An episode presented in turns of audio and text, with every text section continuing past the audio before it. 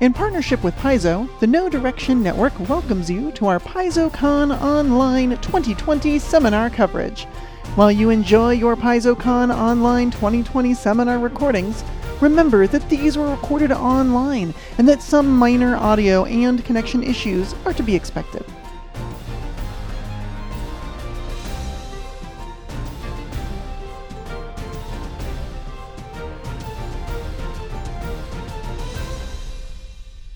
Now you're welcome to the uh, everyone to our marquee panel about the Advanced Player's Guide. I'm Mark Seifter. I'm the design manager at Paizo, and I'm also the lead on the Advanced Player's Guide. And uh, joining me today, we have uh, the two other uh, uh, cover authors of the Advanced Player's Guide. I'd like you to introduce yourselves. Let's start with Logan. Hi, I'm Logan Bonner. I'm the Pathfinder lead designer and did a whole lot of stuff on this book. My name is And Liz Liz? Liddell. I'm a uh, designer at Pathfinder. I'm the newest member of the design team, and uh, I also wrote a whole lot of stuff for this book. All right. Um, so Logan, before we begin, um, yes, Uh, I think uh, we'll, uh, Mark is going to have to sort out some technical difficulties for a second, uh, but we had something that we wanted to address here uh, as we kick off this panel, uh, which is that this is a pretty tough time to just kind of sit back and enjoy yourself and relax and hear about exciting products. Um, and we just wanted to mention that um, in addition to the ongoing uh, pandemic that we're dealing with, we also have uh, a lot of injustice in Minnesota right now, in particular. Uh, so we wanted to to note that that community could really use help right now. Um, if you have the means, uh, look into donating to the Minnesota Freedom Fund uh, or some other groups kind of doing the work on the ground there. Um, so we're going to kind of put on a brave face and talk about this book and look at the kind of fantasy world where a group of four people can enact huge change um, and encourage people to kind of do what you can locally and on a smaller scale to uh, to do good uh, in the and fight against injustice in the communities around. you. all right. Can you all hear me now? Yes. Wonderful. We're good. All right, so let's get started and uh, talk a little bit about the Advanced Player's Guide. Before we go into any of um, the specifics, first of all, let's take a look at the cover. Next slide, please. So on here, you can see. Oh, whoa. Uh, you should be able to see a uh, giant Linnorm fighting off against some of our new classes from the book. Um, while we're here, uh, can everyone just say what's your favorite thing in this book? And it can be different than the favorite thing that you said for the Q and A uh, on Wednesday. Yeah, so in, I'm, I'm going to repeat what I said in the Q&A. I just picked a small thing, which is uh, there's a spell that lets you cast an illusion over an entire town to kind of change its appearance. So if you want that vibe where like you go into a uh, an ancient ruin, but it looks like it's a thriving city, you can kind of replicate that in your games with a ritual now. I think my favorite uh, has changed since Wednesday, uh, which I think speaks to just how much awesome there is in this book and how many things we can be favoriting. Uh, but uh, it's uh, another really little thing. Um, we added the potion of expeditious retreat into the game,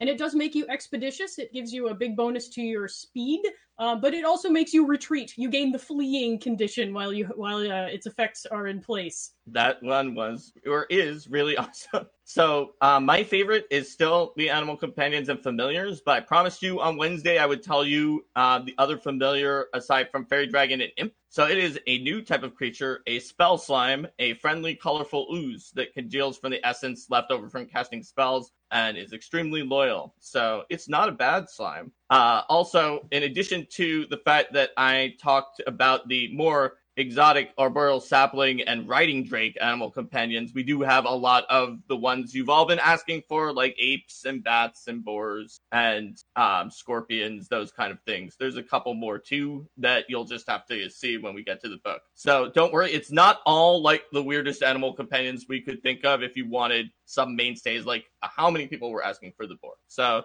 um, that's it for the favorites. Let's move on to the next part and talk about um, the classes. So um, we, which is we really have to like start. the, the core of this book i think is one of the things that people are going to be really most excited about is um, we've got these four new classes that we're introducing and uh, i don't know i'm excited to talk about them Liz, I think you're right. Any book that we release, the classes tend to be like the biggest keystone from that book. And um, right now, uh, those four classes are the investigator, the oracle, the swashbuckler, and the witch. So let's hand it over to Logan who was the lead on designing the investigator. And next slide, please. Yeah, so the investigator. Um, this is also the part of the book that a lot of you have had a chance to see before because we've uh, done the playtest of these four classes. Um, we kind of start off with the smaller versions as usual, made some changes and expanded them. Uh, the investigator is a really interesting class because it uh, kind of digs more into the narrative and has some kind of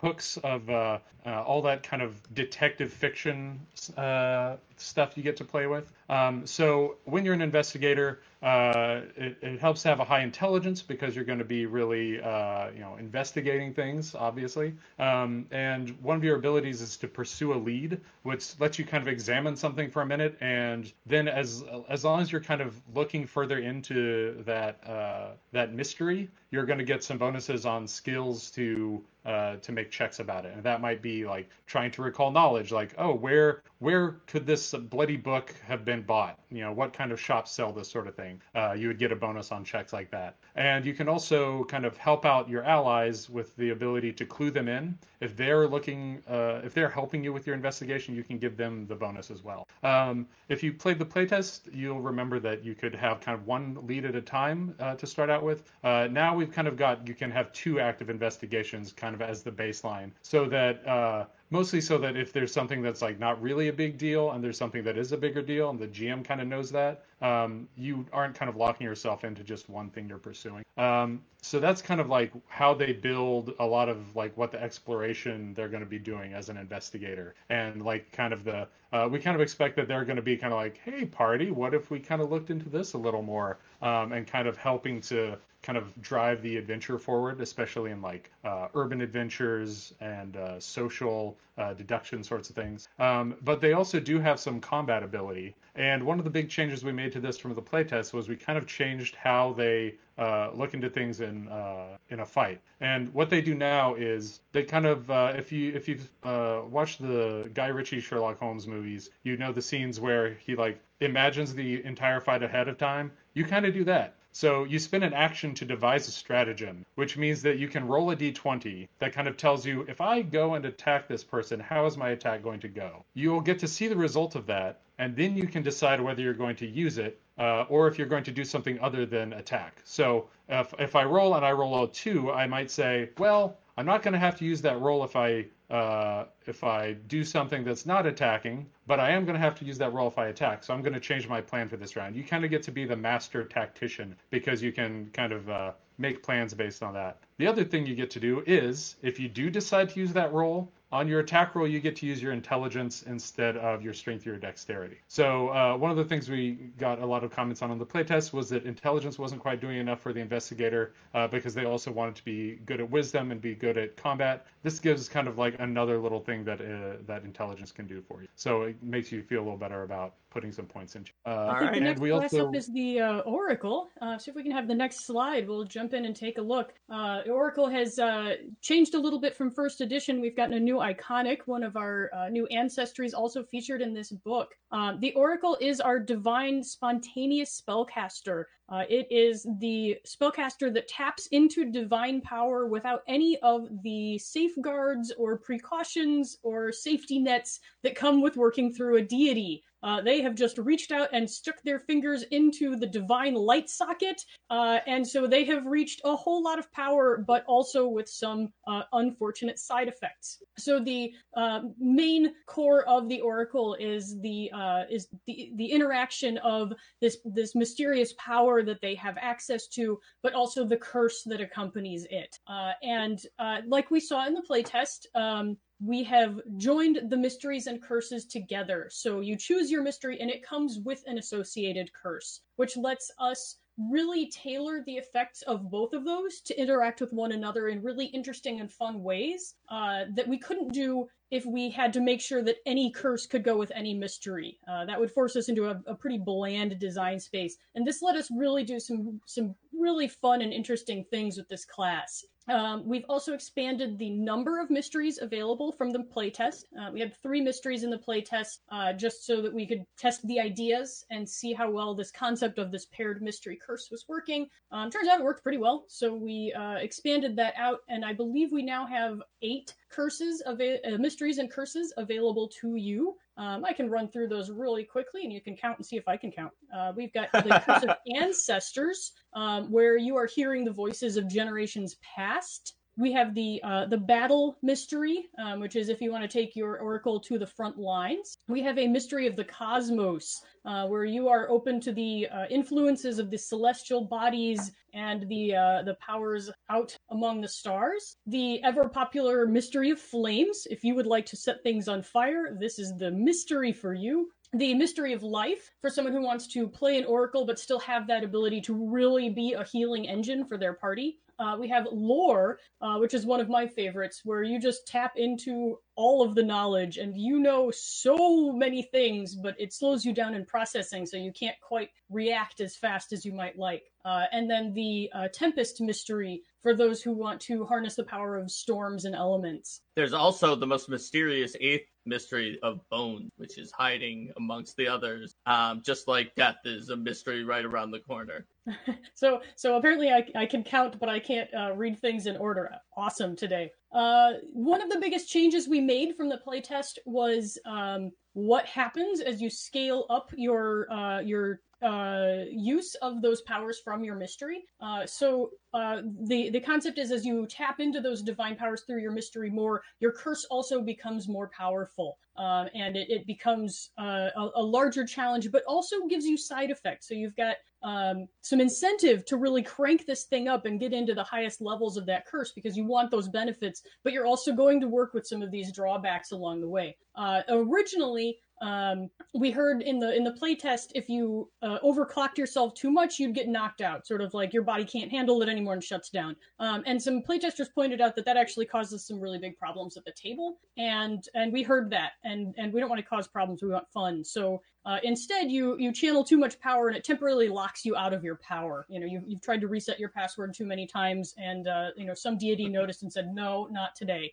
Um, and so you've got to kind of cool down before you can um, jump back in and, and re-access those powers. Um, but you'll still have access to your spell casting and your other class features. So um, you're, you're not um, kicked out of the game. Uh, you just are trying to decide whether how far you want to push. Um, give yourself a little risk and reward as you play this class. It's all about managing uh, how much how much of this burden am I willing to take on versus how much do I want to play it safe at any given time. And it's small but important. But on the flip side, people were also talking about the idea of liking some minor like sort of cinematic effect that their curse might have that doesn't really do anything mechanical all the time. And Liz, if I remember right, you added one of those to each of the eight curses we based do. on that feedback. So it's uh, you you it, playing an incognito oracle is going to be a little tricky now uh, because every curse gives you some kind of physical manifestation that shows that you have access to this divine power in some uh, rather unconventional means. Um, so maybe you uh,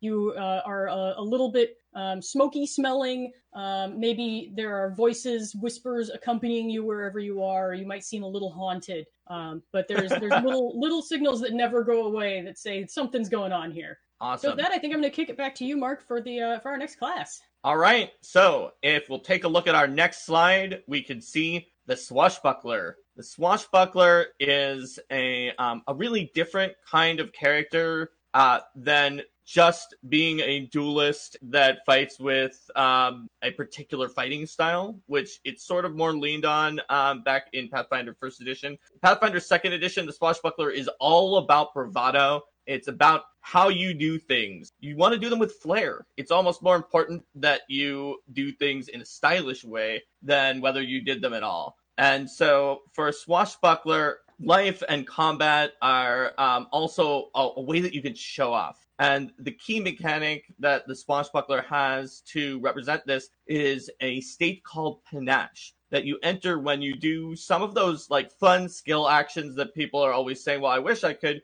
do more of these skill actions instead of just attacking in combat because it makes combat more dynamic. The swashbuckler is the class for you if that's what you want to do. Not only do we have um, the styles that you might remember from the playtest, the braggart, who boasts and taunts um, at enemies to um, make them demoralized and attack the braggart. Uh, the fencer, who is constantly feinting and playing mind games with their enemy. Uh, and the gymnast, who is always grappling, shoving, tripping, making sure the enemy is stuck just where they want them to be, while the swashbuckler and their allies can move wherever they want. We added two more styles. We also have the battle dancer, which is a style that is um, uses performance on the battlefield and they even get fascinating performance as as a bonus feat so that they can just use it in a combat way since that's one of the skills that doesn't always have a um, sort of an in combat usage necessarily by default. And the wit which is full of humor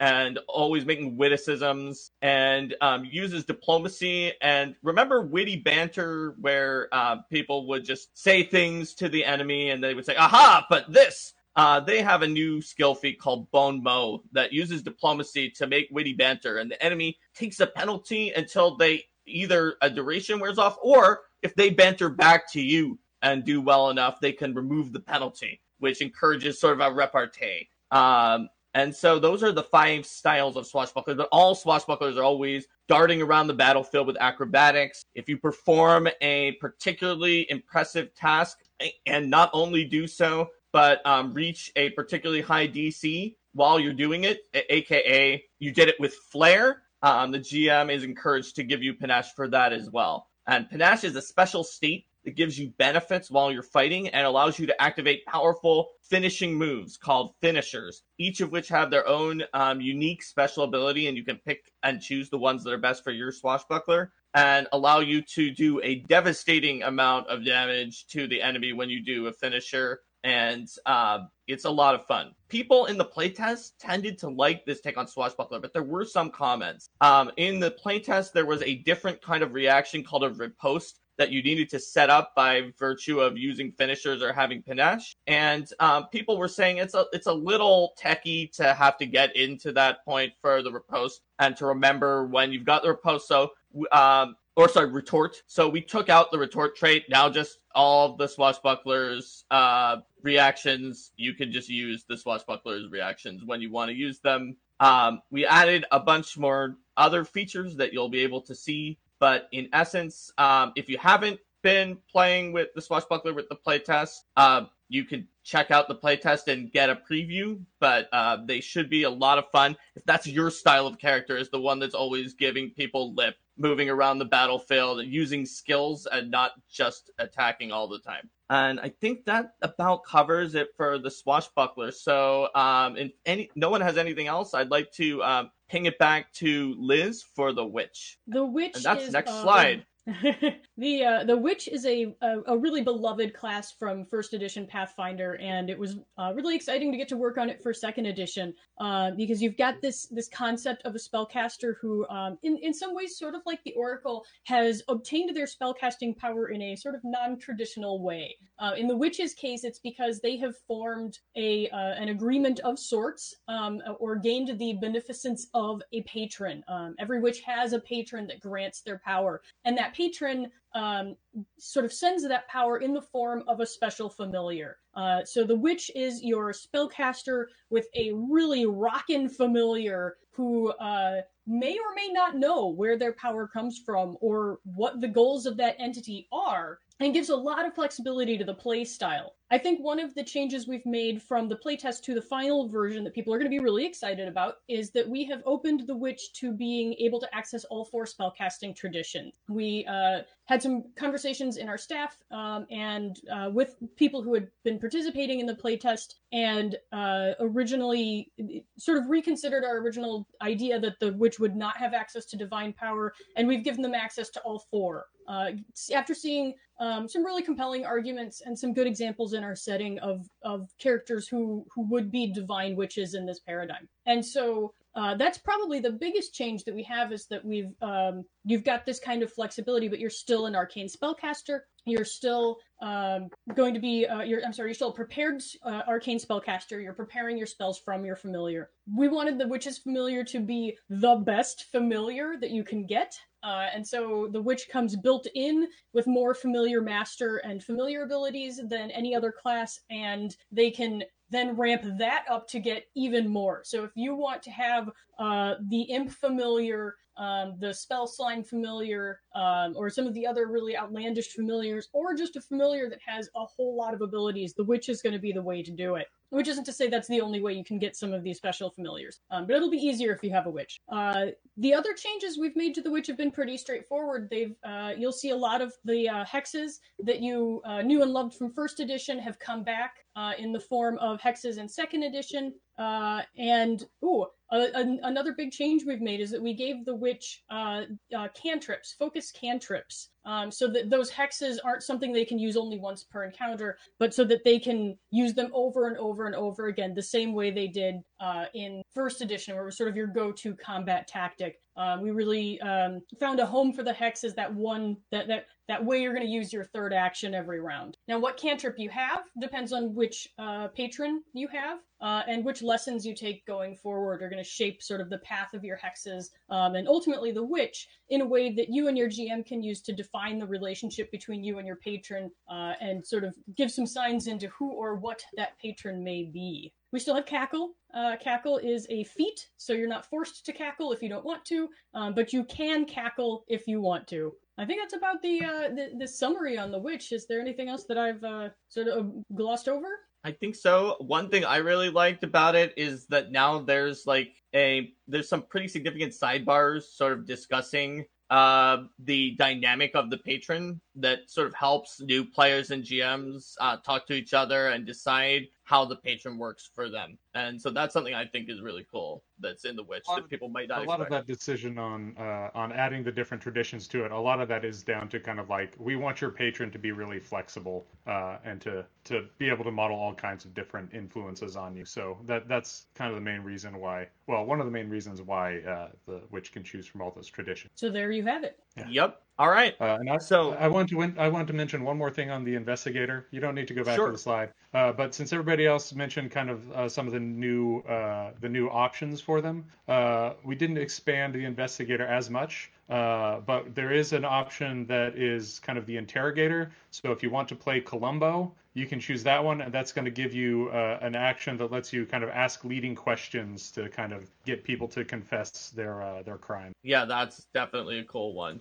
Um, all right, so in addition to those four classes, which a lot of you might have been very excited to see the new classes, but I bet a lot of you here in the audience also have a favorite class or two or three or 12 of um, the 12 classes from the core rulebook. And there is new content for all of them. Uh, if we could have the next slide, then you will get to take a sneak peek at um, the rundown of the coolest new content for all 12 classes. Um, it's a little bit small, and depending on your uh, how your screen goes, you may or may not be able to read this. Um, and plus, for those of you who uh, who can't see it, I'm going to read out the summaries, and then um, someone who's interested in that class will talk about them. So, invest, uh, the alchemist is going to gain a toxicologist research field and new poisons and um, discoveries. The barbarian is going to gain uh, the superstition instinct back from the playtest, in addition to new feats. Uh, the bard is going to gain some new compositions, um, new tricks, and a battle-based muse. The champion is going to get new feats of heroism and the evil tenets. Um, the cleric gains new power and guidance from the deity, including premonition feats that'll protect you from harm. The druid gains connections to nature, including ability to um, sow seeds into weapons and spells. Uh, fighter is going to gain new partial martial techniques of all the types flourishes, presses, reactions, and even a new stance. Monk gets exciting martial arts, including new stances for those monastic archers, clever scrappers, uh, sort of a drunken style stance, you name it. Um, Rangers gain a new type of focus spell called Warden spells, as well as some additional martial and wilderness techniques. Rogues are going to pick up two new rackets the scheming, intelligence based mastermind, the Moriarty to the Sherlock Holmes of the investigator, and the magical Eldritch trickster. Use any type of magic with your thievery. The sorcerer is going to have the genie, nymph, psychopomp, and shadow bloodlines. And the wizard gains new magical secrets, including the staff nexus thesis about stage. So, uh, does anyone have any of those that you want to talk about in more detail? The evil champions. Oh, uh, yeah. Uh, the evil champions were an interesting one because we we kind of knew from the start when we were designing the initial champion. Uh, one of the reasons its name changed to champion was so that it could be beyond just lawful good, and we knew that eventually we were going to want to do evil as well as good to kind of do the anti-paladin side of things. Um, so we kind of built the structure with that in mind to make it so that there would be some things we could swap out in uh, in a book like this to change how the core rulebook version worked rather than having to do a whole new class for it. Um, so this section has kind of the tenets of evil as the baseline is very similar to how the uh, the tenets of good and the uh, the sub subcategories of those are structured. So it has the tenets of evil, and then you can choose to be an anti paladin or a tyrant. And what did we name the other one? Uh, oh gosh, um, it went back and forth we, we, a, million times. We, yeah, we had so we had dozens of different names for the third one. Um, it literally took it is the multiple hours. The desecrator. Oh, that's that's the neutral evil version. Uh, and uh, and so you can you still kind of abide by these uh, by this code, um, and it's just kind of like the the nasty inverse. Um, though the uh, uh, some of them have kind of more tenants than others because of kind of the the how laissez-faire they are. They might each might be about things. Um, and then there's uh, enough feats that you can build out your evil champion. One of my favorites is Pale Horse, which kind of mm-hmm. gives you this kind of really nasty uh, steed, uh, so you can look a little different from the nicely groomed, uh, noble uh, stallion that a paladin. Liz, do you have one that you want to talk about in particular? Uh, yeah, um, I I have um, never been a huge fan of playing monks. It's just not the class for me. But when I was working on the design pass for this, I found uh, I was really fascinated by all of the stances that uh, are in this book, um, and thinking about the just so many different ways that you could play a martial character with the monk class. But one of the ones that um, is in here that I don't think got mentioned before is the monastic archer stance, um, which is going to let you be a monk who specializes in bows and archery,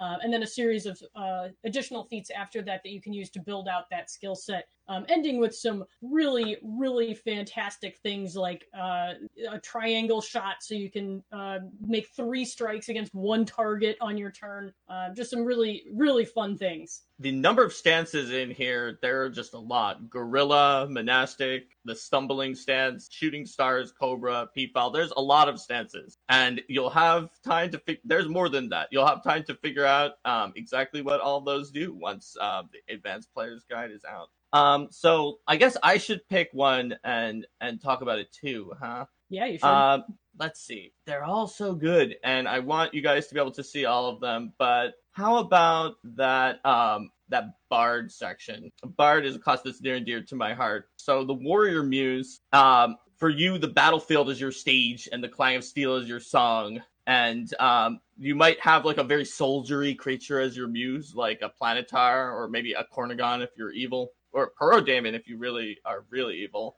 Um, Gorum, something like that. And basically, you wade through the battlefield. You have fear as your spell, and uh, you get you can get some better martial weapons, and you keep gaining um, benefits that will allow you to. Uh, do things where you attack or your allies attack as um, as the battle is is moving forward. Um, and it's all sort of based off of your inspire courage and your strengthening of your allies. So, for instance, um, courageous assault um, allows you to uh, spend an action for this meta magic, and then you cast inspire courage. And one of the allies who gets the bonus from inspire courage immediately um, gets to use a reaction to make a strike. So that's pretty nice. Um, there's a lot of other things like that going on, and just a lot of creative ideas in all of these classes for the Advanced Player's Guide. Um, so unless anyone else has another class we want to go on to, uh, moving on, we will go into another enormous. I, I want to quickly repeat something Mark already did mention,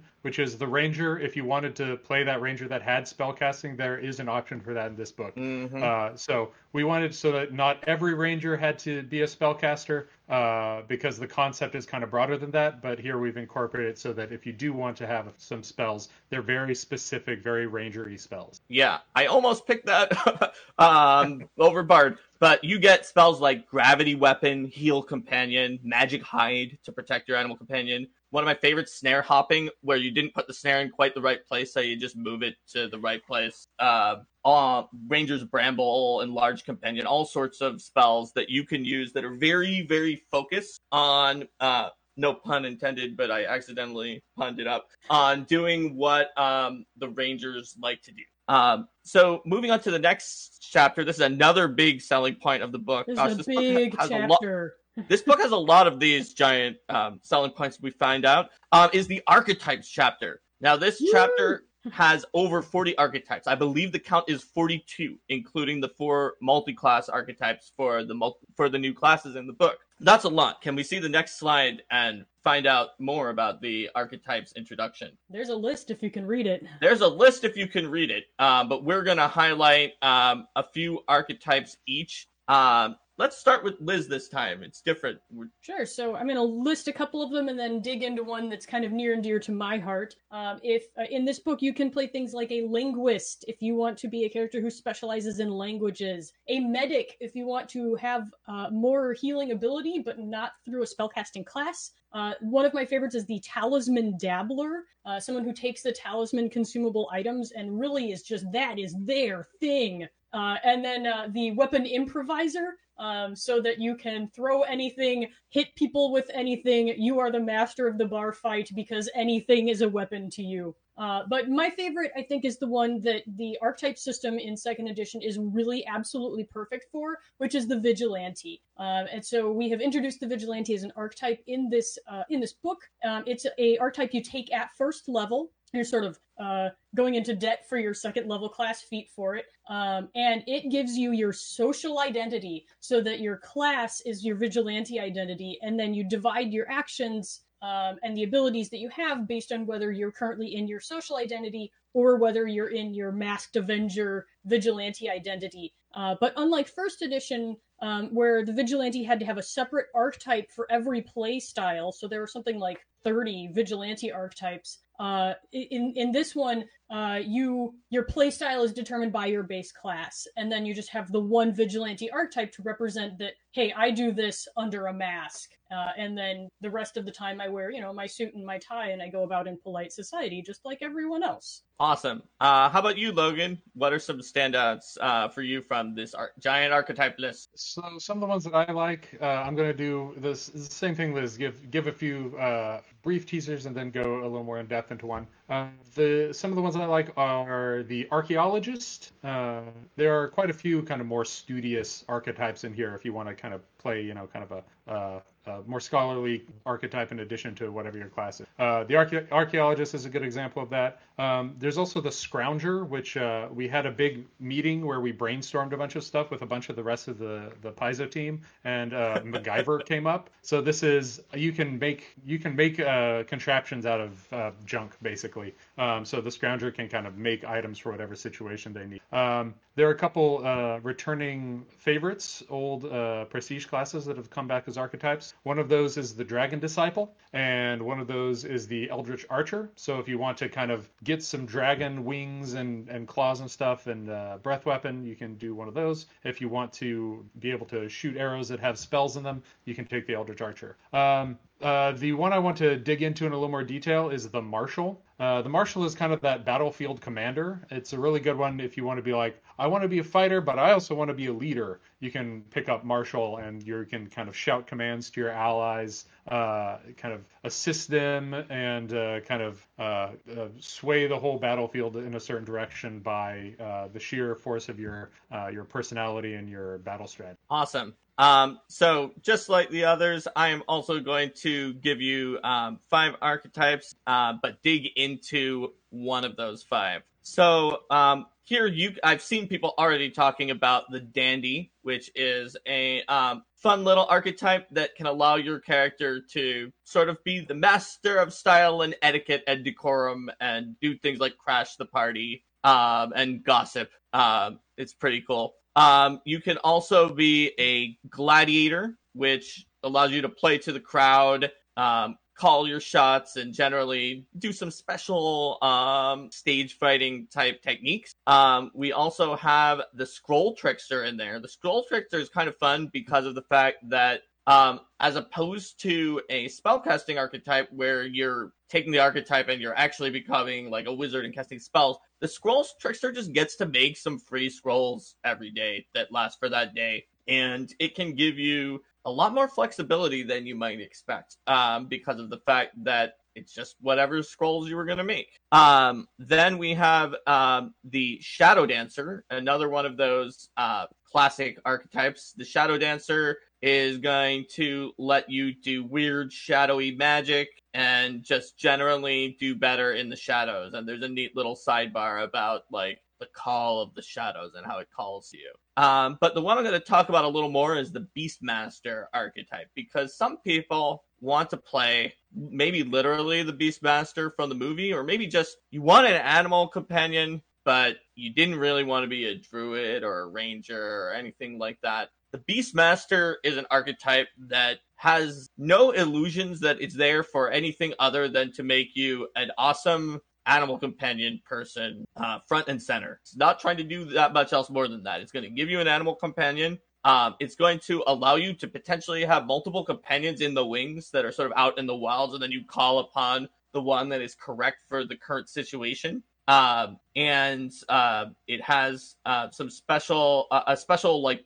Beastmaster trance you can go into with your companions. And at high levels, there's even an option to have two of your companions out on the battlefield at the same time. But boy, does it take a lot of effort to um, command all of them when you do that. But if you want to have all of the animals possible and just lots of animals you want to be a beastmaster for uh, your character so there's a whole lot of more archetypes the slide shows you the list of names for all of them um, and i'm sure that as time goes on before the book um, you might start finding out a little bit more about some of the other ones but for now um, we're going to move on to the next topic because we still have a lot to cover there's one more big uh, highlight of this book and that is the ancestry section. Next slide, please. Did you want to play so, a tiefling? Good news, you can. And um, this reminds me uh, something uh, I've been art out uh, to to include in the slides. Uh, I've been remiss in not saying it yet up to this point, but um, if you saw the description of the panel, it said the the three designers and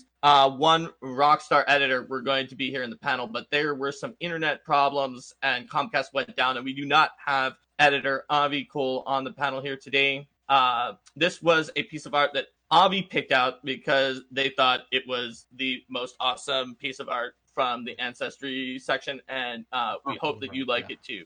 Um, so I'm going to go through each of the ancestries in this book and versatile heritages after first taking a moment to tell you what a versatile heritage is if you do not know. A versatile heritage is um, if you if you know heritages in the game, that's just like well, I picked my ancestry was an elf and I'm a forest elf. That's my heritage. A versatile heritage is a heritage that any ancestry can take, and it is the perfect way to describe certain um, characters in the game that in Pathfinder First Edition weren't really well served by being considered like a race. Um, so Aasimar and Tieflings, uh, which are descended from angels and other celestials or demons and other um, and other fiends, uh, were described um, in Pathfinder First Edition that you could descend from whatever um, one of the ancestors that you want, but the mechanics didn't really serve that. Here, with a versatile heritage, they do because if you want to be a dwarf who's descended from archons or an elf descended from Azatas, you pick the her- the ancestry and then the heritage. That's what a versatile heritage is. So I don't want to go too deeply into them because I know that there's someone else who wants to talk about those in particular, but I want to make sure you know what the what the jargon is before um, we start going into it. So the first ancestry in the book is the cat folk uh, curious and gregarious wanderers. Um, does anyone want to cover the catfolk? I can talk a little bit to them. Uh, the catfolk are something that uh, we've played a little bit with first edition Pathfinder, but haven't really ever gotten a lot of spotlight. Um, and in the uh, inner sea region, they're actually um, visitors from further south on the continent of Garund, where they have uh, their own nation. Um, and so, but being curious and wanderers and explorers, they are prone to um, wandering and so they they show up through the inner sea region Uh, and so we wanted to feature them here as uh, as a uh, an ancestry that doesn't get seen a lot, um, but that offers some really fun play opportunities um, because they can speak to things like cat's luck and cat's grace and the nine lives concept. Yep. And they absolutely have lots of graceful and lucky um, special abilities. Also, because I know that all of you are just like very deeply um, care about the ability boost more than I, I feel that maybe they're actually um, have a mechanical impact on the ancestry. The cat folk are have dexterity and charisma as their boost, and their flaw is wisdom. They can always try to land on their feet. Um, the next ancestry are kobolds, who are ingenious trap uh, uh, that trap crafters um, with a connection to dragons. Um, does anyone want to cover those? Kobolds. Uh, so kobolds uh, you know, you already know about them from the bestiary and from first edition. They are, uh, they have a lot of kind of the same kind of fun flavor opportunities as something like goblins, where you can really kind of like get into their uh, into their mindset. Uh, like one of their ancestry feats is cringe, at first level. They can kind of take a reaction to. Um, uh, they also have like kind of that through line of like draconic magic type of abilities, so they can kind of get some some magic similar to what dragons have. Um, the uh, since Mark was saying, you know, people like to know about their ability boosts. Mm-hmm. Kobolds have dexterity, charisma, and a free ability boost, uh, kind of about what you'd expect. Uh, then they have a flaw to constitution. They're not the not the hardiest creature. Um, they also uh, kind of choose a draconic exemplar, which is kind of like the type of dragon that they revere. Uh, so some of their abilities might uh, key off of that. They uh, pick up feats or heritage. Awesome. Um, all right. So the next ancestry that we have are the orcs. Um, they're forged in the fires of conflict, but they also have really strong connections with their family and just a very interesting culture that has become. It's really the paradigm has changed since the Whispering Tyrant has been released in our world, and the orcs uh, who are right next door, kind of the tyrant expected to join them. They said no way and teamed up with everybody else to fight. Um, so now they're starting to become um, more accepted as allies than they were before because you take whoever wants to ally with you when you're fighting against an evil lich and their army of undead.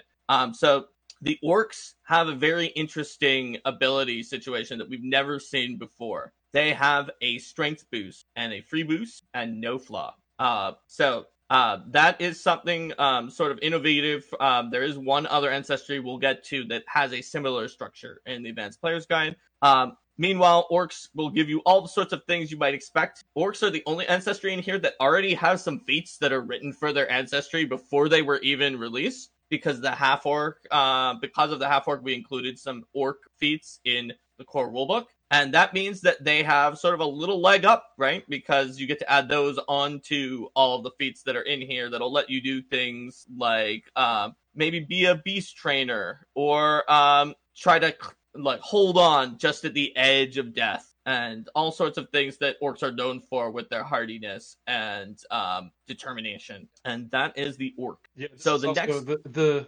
uh, I want to say one more thing on orcs. Uh, Mike Sayre in the office is uh, like our huge orc and half orc fan. Uh, and was just like champing at the bit to work on these. Mm-hmm. Um, and one of the things I really like that's in there is kind of this uh, story beat, like that, uh, uh how important like trust is to them and like honesty. Uh, like they're very much like the yeah, you need to be, you know, you know, deceit isn't the way to go. They're like everything's out in the open kind of uh, culture, which is really really an interesting take. Right. Like even if you're going to challenge and possibly kill the the leader because you don't agree with their policies and you want to be the new leader, you're to tell them, like, I challenge you, this is wrong, and we're to fight. You're not to poison them in their sleep. And orcs, orcs would not respect that. Um, all right, so the next ancestry is the rat folk, sometimes known as Ysoki. Um, adaptable little folks who grow into large families. Anyone want to cover that? Oh, it looks like. Um, oh no, I was looking at it earlier. Part of the stream, nobody was making a little hand thing. Um, I was making little hand things. Oh, you um, were making a hand thing. I was I looking was. at it at the right time. Uh, okay, so Liz, do it. Yeah, so rat folk have been around for a long time. Uh, they were uh, they they came up in first edition, um, but they really kind of came into the spotlight when we introduced them as a core race in Starfinder RPG. Um, and uh, they had carved out a niche there, and the the popularity they saw there really came back. And we said, well, obviously we need to have Ratfolk in second edition. Um, and so they here they are. They are exactly what you know and love. They're they're small, they're clever, they're good with their hands. Uh, they they they live in these huge sprawling families in really tightly packed spaces. Um, and and really value that sense of community that comes out of it. Uh, they are um, uh, get uh, ability boosts in dexterity and intelligence, um, being very clever, very good with their hands, um, but they're not very strong. They're going to take a strength flaw. Yep. Um, and so our last ancestry, and don't worry, they're versatile heritages. There's more coming.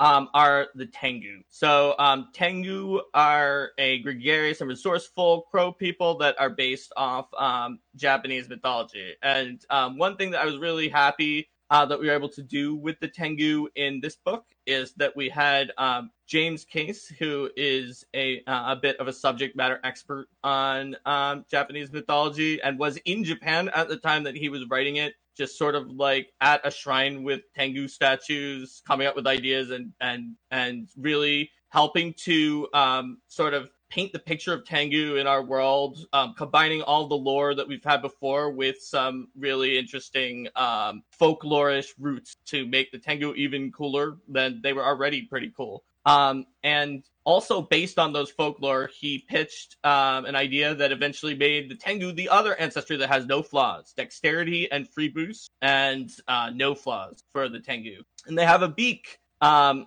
and you'll be able to play all the types of Tengus that you used to, or Tengu, sorry, all the types of Tengu that you used to. Um, plus, there's some mechanics for the idea that they eat bad luck into themselves. Uh, jinx eaters is what um, pirates call the Tengu because they like to bring them on their ship. And some traditional ideas like mountain keeper Tengus, uh, because of the fact that in folklore, a lot of the time you could find the Yamabushi Tengu up on the mountain. So it's really uh, a fascinating blend of um, everything you know and love about Tengu and some of the um, folklorist roots that I think you're not going to want to miss. Um, and with that, um, let's go to the versatile heritages. And Liz, I know you were very excited for them, so I just want you to just lead this whole section. I am very excited about these. Uh, so I think versatile heritages are a piece of one of what makes up my favorite stories in Golarion, which is how did your character come to be? Uh, and when you've got all these supernatural forces in the world pushing against mortal ancestries, you're you're gonna get people born between the two of them. Um, those influences are going to cross over. And so versatile heritages let us tell those stories in a way that's not artificially restricted to them being their own standalone race the way they were in first edition. Um, that you're still an elf. Um, but you might be an elf with a whole lot of celestial blood. You might be uh, you might be human, but your dad might have been a vampire. And so you've got these opportunities to really build characters that fit whatever you envision for your character to be. And it kind of breaks the mold of every, uh, you know, every creature born of a fiend uh, is a human with fiend traits. You, you, you can be a gnome with fiend traits. You can, uh, one of the jokes running around the office is you can play a Dhampir Leshy. Um, you know and so the uh the, the versatile heritages i think are really really fun in that way because they they let you explore those stories and build those characters. Uh, one of the things that comes along with the versatile heritages, which, as Mark said, uh, you'll still choose your ancestry just like you would, but instead of choosing an, a heritage specific to that ancestry, you'll choose a versatile heritage. Uh, but there's a subcategory within some versatile heritages, which we call lineages. And those are going to be what kind of supernatural or, or non ancestry influence do you have? Um, so, if, for example, you're playing a tiefling and you've got fiendish influence, uh, you might have a lineage feat that indicates that you're born specifically from devils um, rather than daemons or demons. Uh, in this book, um, we're introducing five versatile heritages. Uh, three of them are grouped in the planar. Those are going to be your Aasimars, um, your celestial blooded mortals, your tieflings, which are your fiend blooded mortals, and then a third category called dusk walkers, uh, which are which are interesting and uh, really specific to Golarion lore. Um, these these are sort of mortals born with the influence from the Boneyard, from Pharasma's Spire, and from the Psychopomps, uh, sort of um, as a mortal representation of those kinds of immortal shepherds of the dead, uh, manifesting uh, on on the world with free will. Um, there are not very many of them, uh, and they uh, have kind of uh, stories. Um, and they're uh, something that you'll be able to explore in uh, in July when this book comes out. We also have two other versatile heritages in the APG.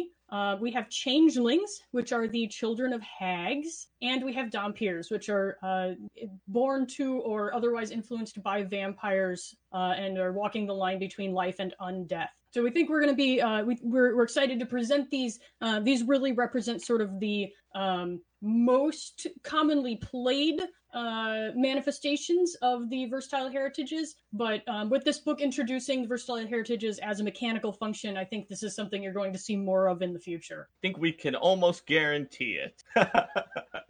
All right. So um, we have made it through uh, the ancestries, but if you were really paying attention to our um, description of this panel, then you know that there is a new product that we're announcing at this marquee panel and um, it just happened that they came right next to each other. But I'm going to have Liz take it away on announcing the new project because she is the design lead. So, uh, the spring 2021 release for the Pathfinder rulebook line uh, is going to be a book that I'm very excited about, and I hope you will be too. Uh, we will be releasing Bestiary 3. Um, this is going to round out the trilogy of bestiaries for Pathfinder Second Edition and takes the uh, monsters that are available in the first two volumes and kind of rounds them out so that you've got a complete play experience of creatures that you can use to build your world, whether you're playing in Golarion or you're playing in a different setting. So we're looking to uh, pick up any of the favorites that uh, we maybe couldn't find a home for in the first two bestiaries,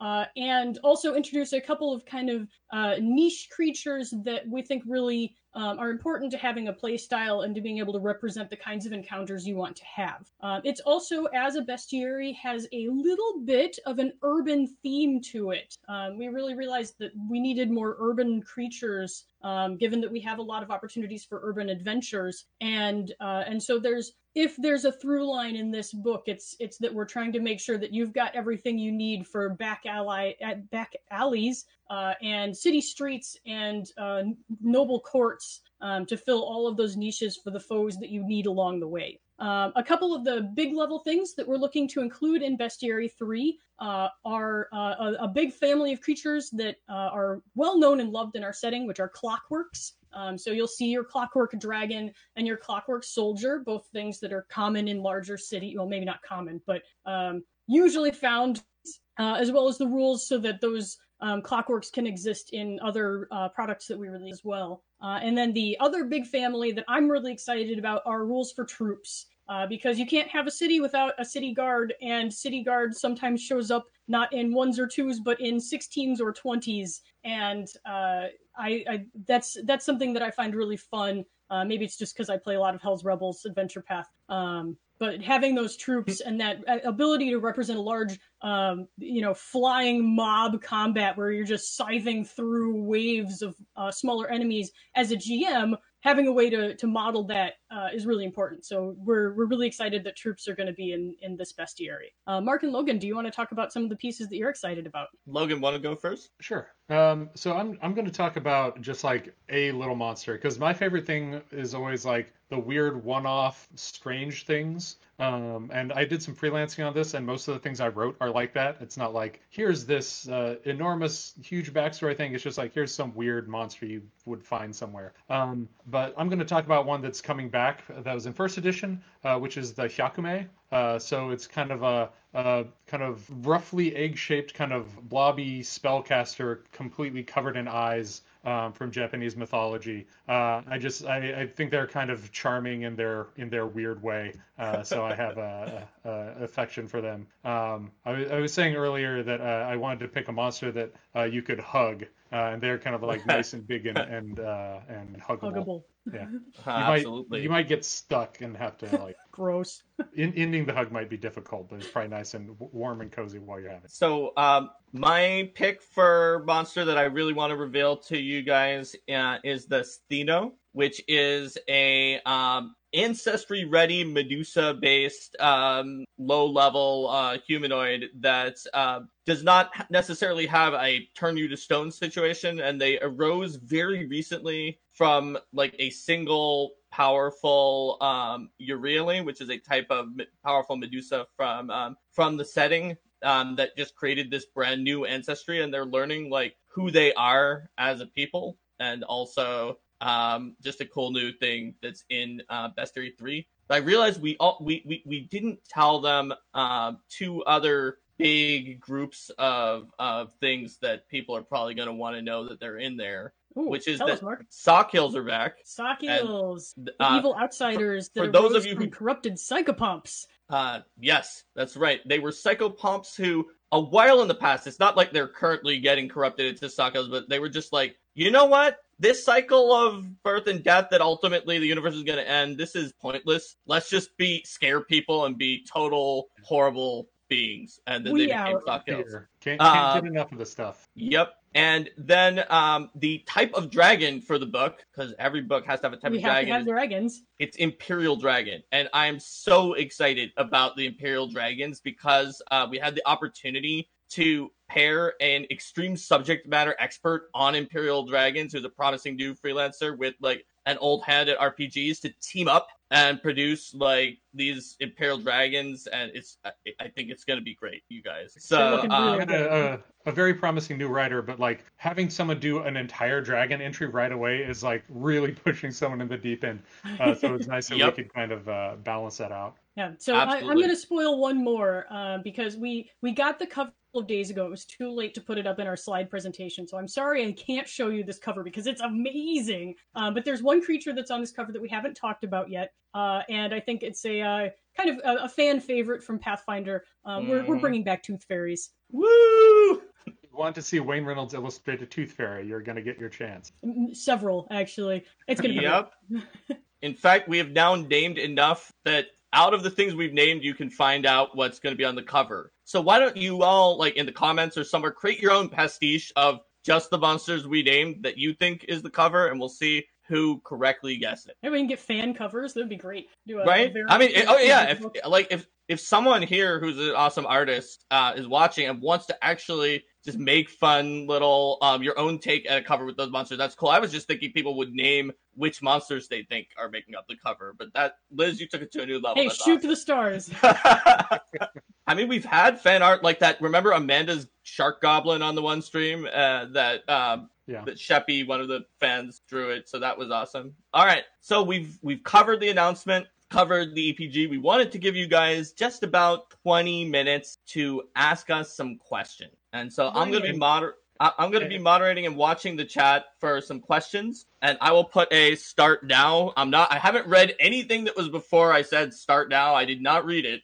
Um, Uh, so if you have also- a question, put it now. Also, keep in mind that we can go into a lot of detail on APG because it's coming really soon, uh, but we can't go into a whole ton of detail about uh, what's in Bestiary 3. So, like, if you ask us, hey, is this monster going to be in Bestiary 3? We're probably not going to be able to answer that. uh, that's All of right. your Let's see. rules That book's a disputes long for you reason. on the stream. Sorry. Um, there's a true. question about if there's going to be a lot more crossbow features in the advanced player's guide. I don't believe that we have a lot of crossbow stuff in the advanced player's guide. Not Either- specific for crossbows, but there are a number of uh, of ranged weapon specialties, and I think a, a, a number of bow specialties that crossbows can be used for. Um, Whenever we're doing a range thing, if we can make it work for crossbows and it makes sense, we do. the next question is um, based on someone who clearly read the survey and knew what we were considering. Oh, it was, oh, since you changed to have some focus cantrips on the witch, are they down to the bard number of spells as well? Uh, the answer is yes, they are. Um, just like we said, and you guys said, yes, that's what we want on the survey, so we did what you said. Um, next question is Can anybody say a little bit more about that mastermind rogue? It just sounded so cool. Um, does anyone want to talk about that? Otherwise,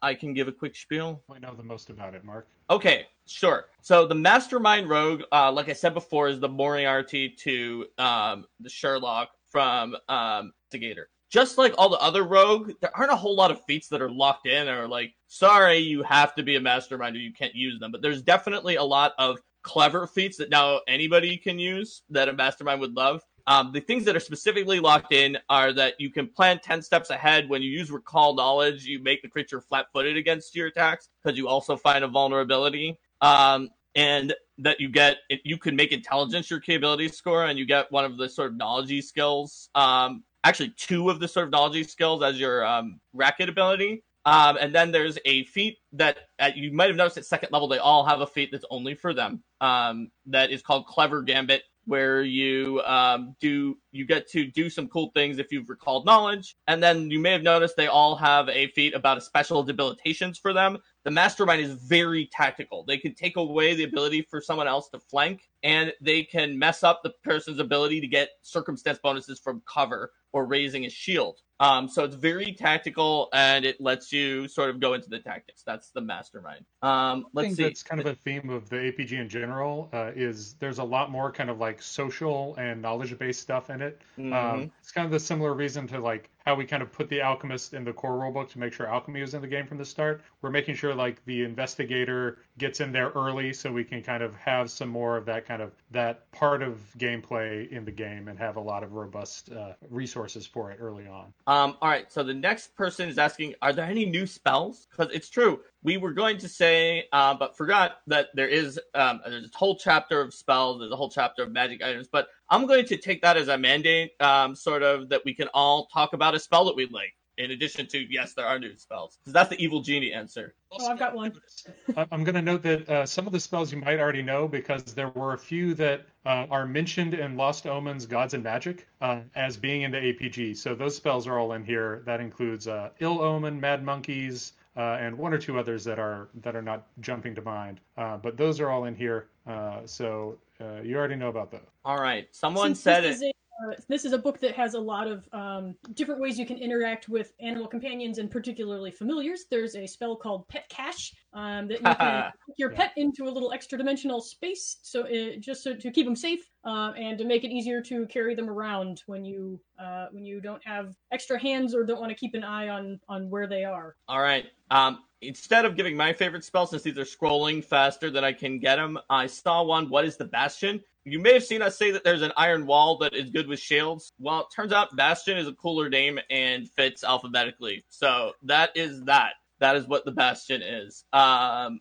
let's see. Someone asked how mechanically important is your patron to your witch now. Lyz, can you take that one? Sure. Um, I think uh, functionally your your patron is as mechanically important as you want it to be. Um, in that uh, we wanted to build a system that where if you knew exactly who your patron is and you say my patron is Desna and that's important to me, um, that you're building to that and and the the class will support that. But we also want to say if you have no honking idea what your patron is, and maybe your character will never find out, that it also supports that kind of development. Um, so ultimately, there's a lot of flexibility in the patron, um, and you're sort of building your patron um, or your character's knowledge of their patron um, as you choose the mechanical components that make up your character, as you're choosing your patron's theme and the lessons that they're teaching you. Awesome. So someone asked if the APG is going to errata things that are in the core rulebook. No, if we're going to errata something, we'll do it in that book. And then several people at the same time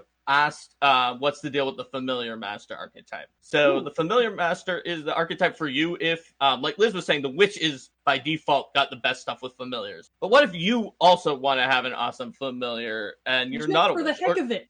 or you're a, you're a fighter and you want to have an awesome familiar. Well, the familiar master is for you. It even has a few, uh, I think, like a trick or two that even the witch doesn't have handy, and it's just very low impact to your character, other than just like you get what you think. Your dedication gives you a familiar. Then you can take feats to make your familiar better. So um, it's got um, a lot of of useful abilities for someone who wants to have a familiar. It also still has abilities that are useful if you already have a familiar. So you can use it either to get a familiar if you wouldn't get one normally, uh, or to build up your familiar if you have a class that's going to give you access to. All right, let's see. Um, someone asked, "What is your favorite new class feat in the APG?" And they didn't specify between whether it's feats for a new class or just class feat in general. Does anyone have a favorite? I guess archetypes also have class feats for that matter. Oh man, so many feats. It's like we have this whole game that's built on feats.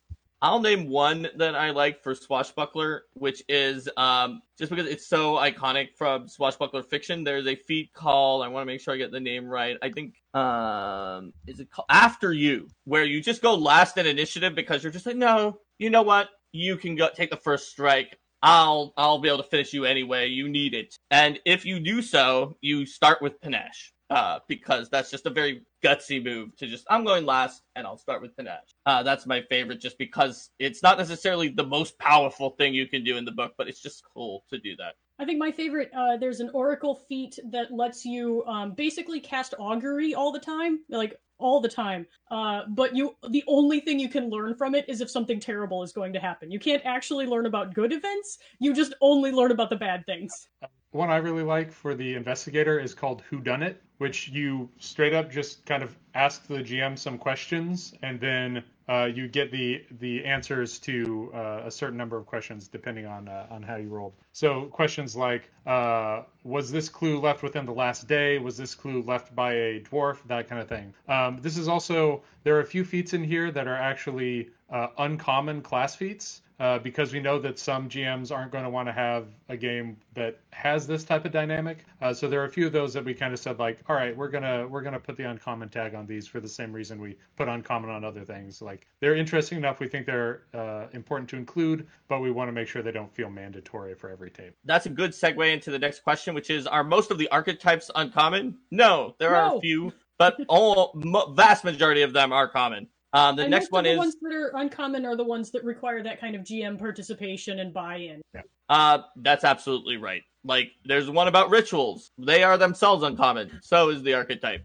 Um, someone asked, given that there's all sorts of new support for the alchemist in feats, are there new alchemical items? You betcha. There's new mutagens, new bombs, all sorts of cool things. If you thought your alchemist was already able to target every possible weakness, now you can target even more. Uh, Uh, the next question is what about rogues that make ranged attacks? So there's some thrown feats in here for rogues who want to throw their daggers at people or things like that. That might be right up your alley, or maybe it's a dark alley. I don't know. Um, oh, oh, you went there. I did. I went into a dark alley. I can do that now because we can sneak attack with concealment in second edition and with Unchained Rogues, I guess. Um, let's see. I'm, I, while you're looking, Mark, I want to speak to something that's in this book that we haven't actually talked about a lot. There's actually a whole chapter in this book on uh, magical, alchemical, and new mundane items. Mm-hmm. Um, so we've got some new gear to support the new classes. Um, we've got new alchemical items to support the alchemist, uh, and then we have a bunch of new magic items, uh, both to support the new classes and also just to make your day better. Yes. All right. I found one. I found a few questions. I'm going to consolidate into one. Um, which was the one I saw first was like two weapon fighting archetype. Like, how is that different?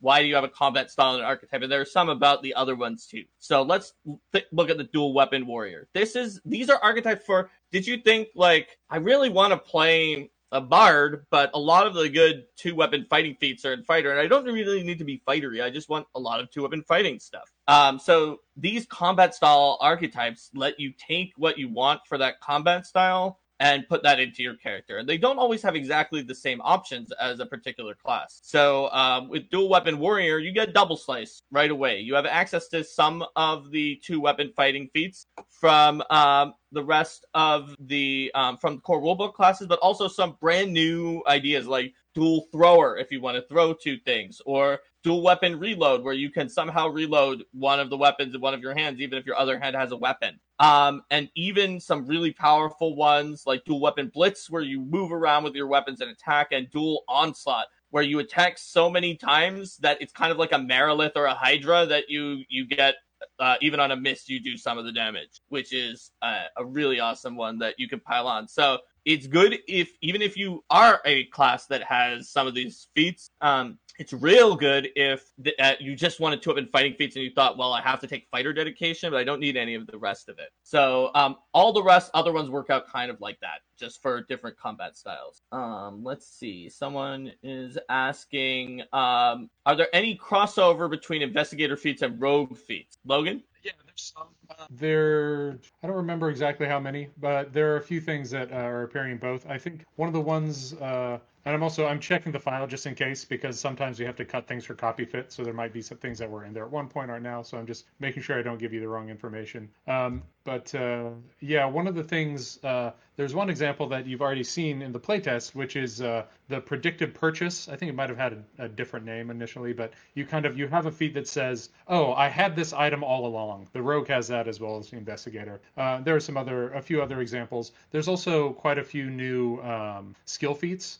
that are going to be just as useful for the rogue as they are for the investigator or Absolutely. anybody else who wants to kind of do more social investigative stuff. Um, so Zevius was asking a follow up to my last one, which was so is the Sentinel or one of these an armor based one, so you don't have to always play a champion if you want to get heavy armor real fast on your character? Yes, there is an armor based one, and that is the Sentinel. So you want lots of armor, you don't kind of want those edicts and codes, you can be a Sentinel and you will be great. Um, all right, let's see is the APG part of both the rulebook and special edition? Uh, Ooh, I think so, there is a special edition version of the APG coming out. I think we've got both. Um, let's see. How often can an investigator use their int for attacking? Bromando asks. Every round when they use their prediction, they can do it. So yeah, it takes them an action to to kind of think through everything. So uh, at least to start out, and so that's uh, they can do that once per round. Daniel Merciless is wondering if there's still a lot of incentive for the swashbuckler to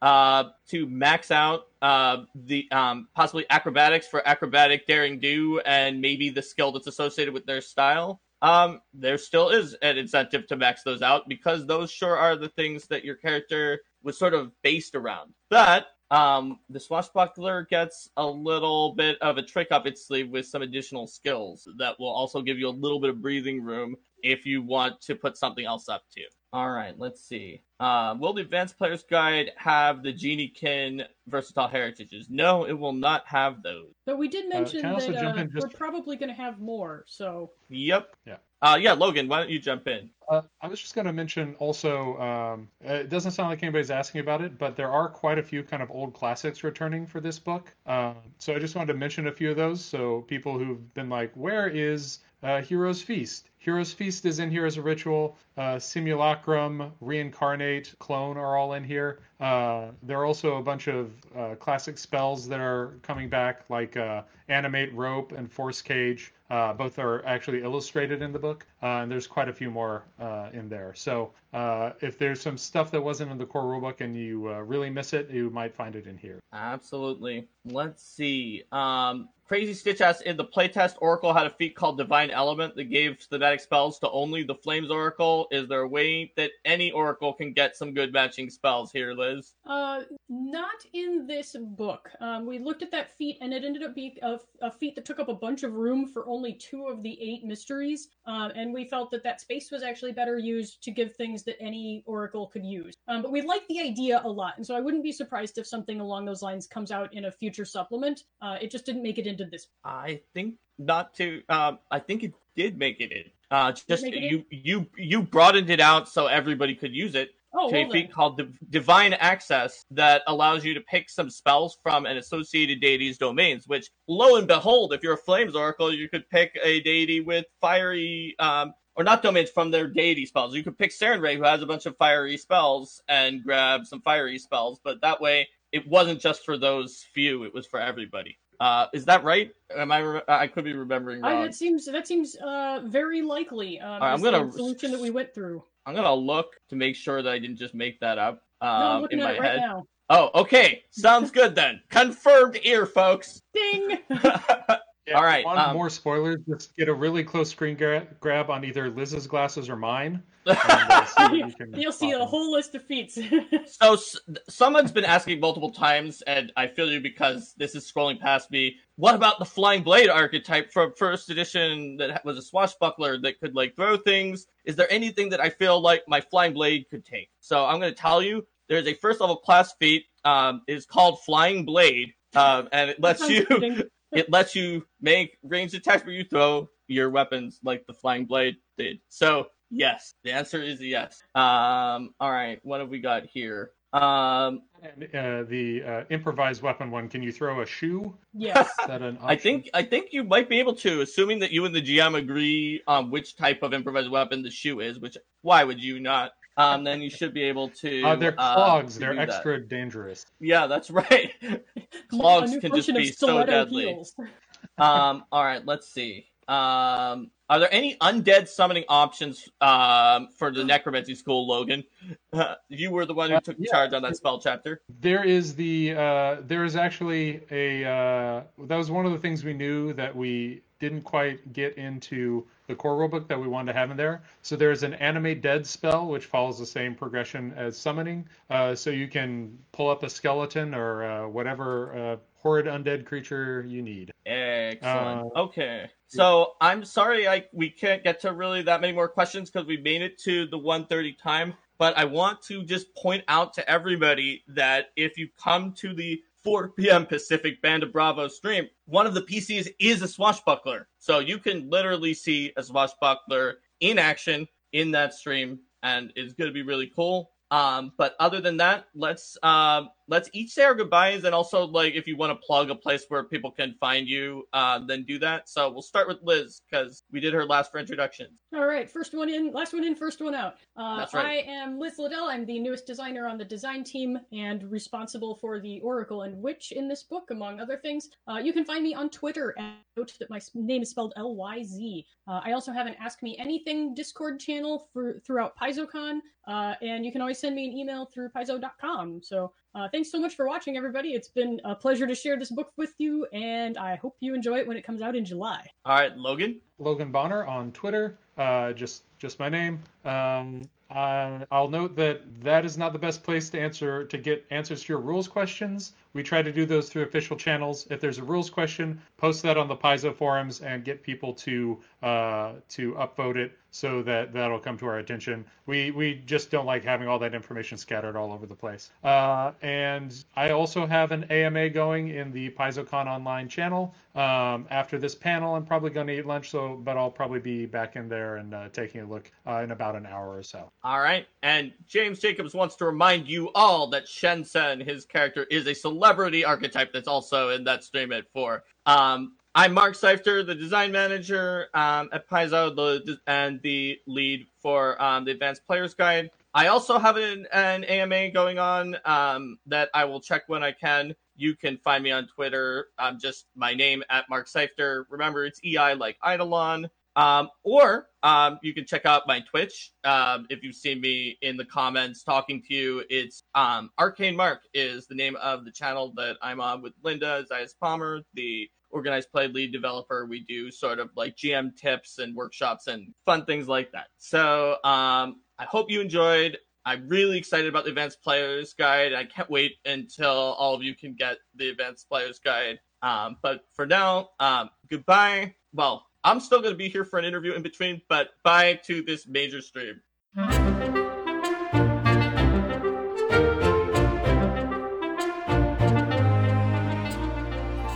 The Know Direction Network's PaizoCon Online 2020 seminar coverage was made possible by the KD Con team, consisting of Jefferson J. Thacker, also known as Param, Ryan Costello, Alexander Augunas, Vanessa Hoskins, Randall Meyer, Dustin Knight, and John Godek. Special thanks to Paizo's social media producer Peyton Smith and the entire Paizo staff.